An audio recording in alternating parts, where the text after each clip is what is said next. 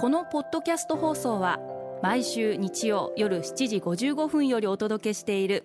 毎日に夢中感動プロデューサー小林翔一を再編集した特別版です。放送で収まりきらなかったアルビオン社長小林翔一さんが大切にしている感動のポイントをどうぞお楽しみください。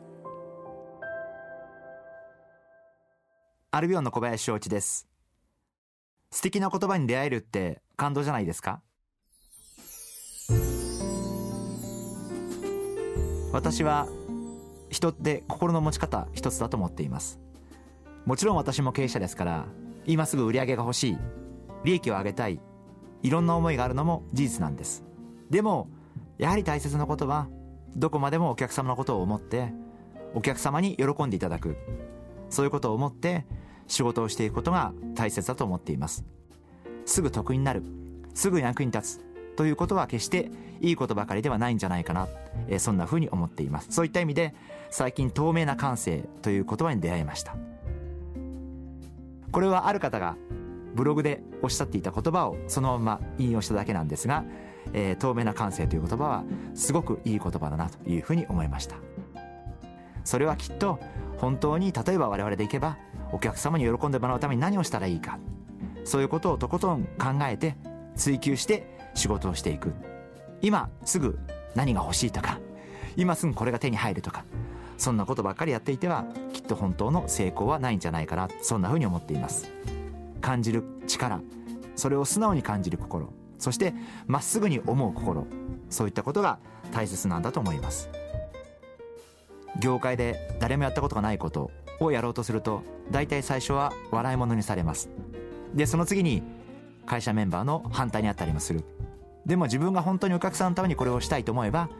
やはりそれを貫くべきだというふうに思っています。それがきっと透明な感性という言葉につながっていくのかな、そんなふうに思っています。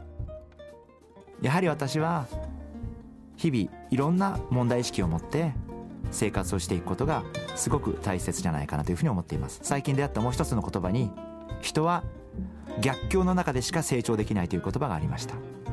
順調な時には何もわからない、何も見えない。私もその通りだと思います。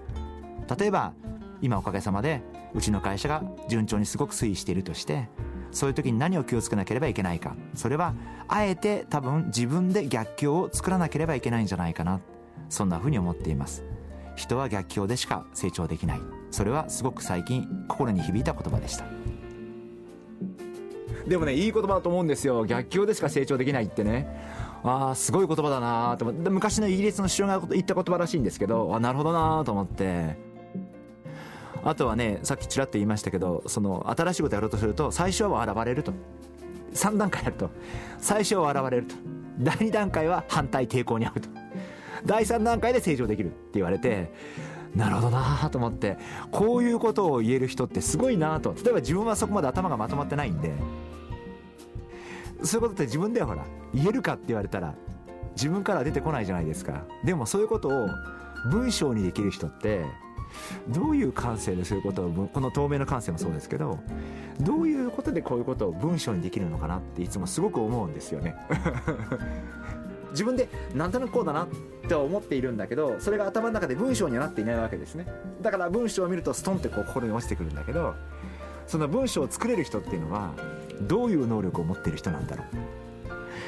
すごい能力だと思うんですよね、それって。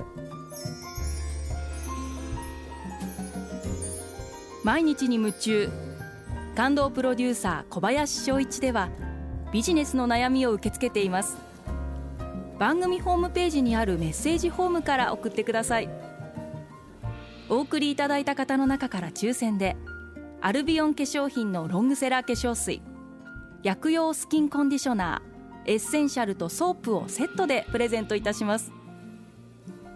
カリスマ社長に直接相談できるチャンスです。たくさんのメッセージをお待ちしています。